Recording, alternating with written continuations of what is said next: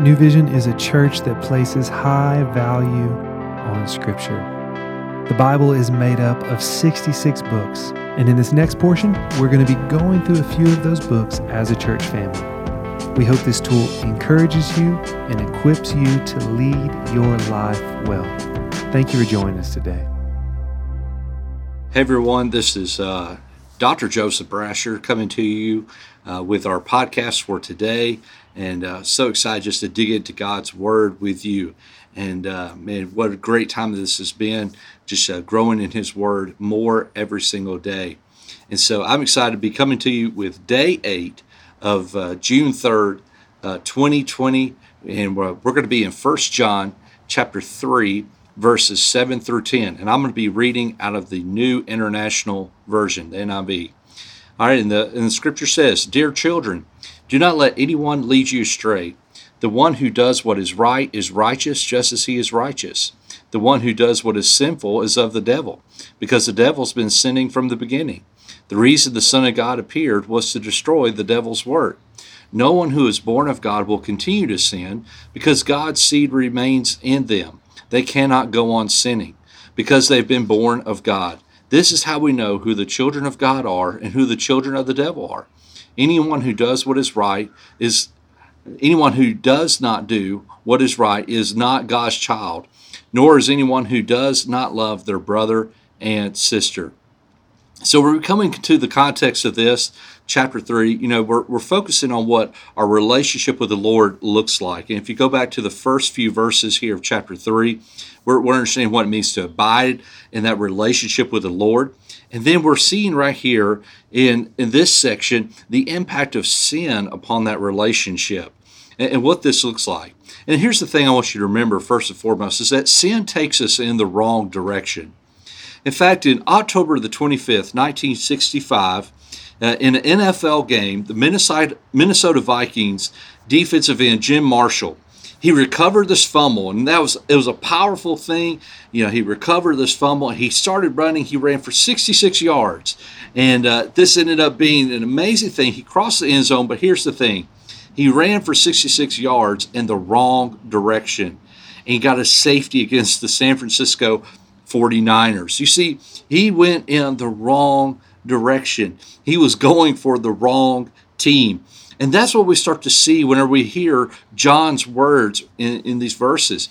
You know, he says there in verse 7, "Do not let anyone lead you astray." And so he's talking there to believers, and he's saying, don't be deceived. You see, there was this deception that John's addressing. It was pulling people away from the truth of God's word, and it was to point people away from thinking that as long as they did all the right things, then they were okay, versus having a personal relationship as the motivation to honor the Lord. And so whenever we see this, we kind of see this almost as parallel of what James says in James chapter 2 about how there's this works and this understanding of being saved. You see, I do things to honor the Lord, not to be saved, but because I'm saved. And so that's a big, important thing to understand here. And then he goes on to verse 8. You know, he says that the one who does what is sinful is of the devil. He talks about the one that continues this sin, continues to live in the habit of sin. There's no conviction of sin. There's no recognition of the grieving of the Holy Spirit. They're numb. They're blind. You know, that's what he's talking about here. In fact, you go and read Psalm chapter 1. It talks about how there's this path that people go down, of where they start down this path of sin, and then eventually they're associated with sin. And then he goes on to say in verse 9, he says, "No one's born of God will continue to sin, because God's seed remains in them."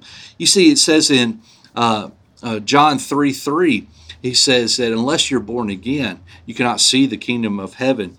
You see, there's this change that comes in our lives. And with this change that comes whenever we profess Jesus Christ as our Lord and Savior, there's also this change that occurs in how we look at sin. You see, we're putting off the old nature. We're putting on Christ, and therefore our perspective changes about sin as well. We start to hate sin.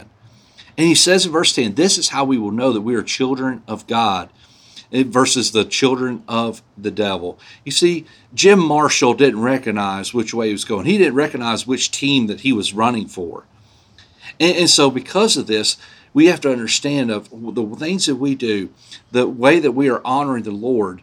You see, we do those out of a love for the Lord. And we do them because of the righteousness. We're seeking to live and honor Him versus somebody that doesn't want to do those things.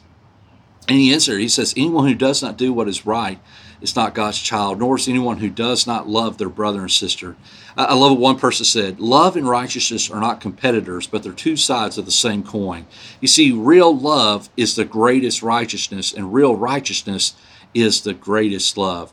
So my word, just encouragement to you is don't get caught like Jim Marshall running for the other team.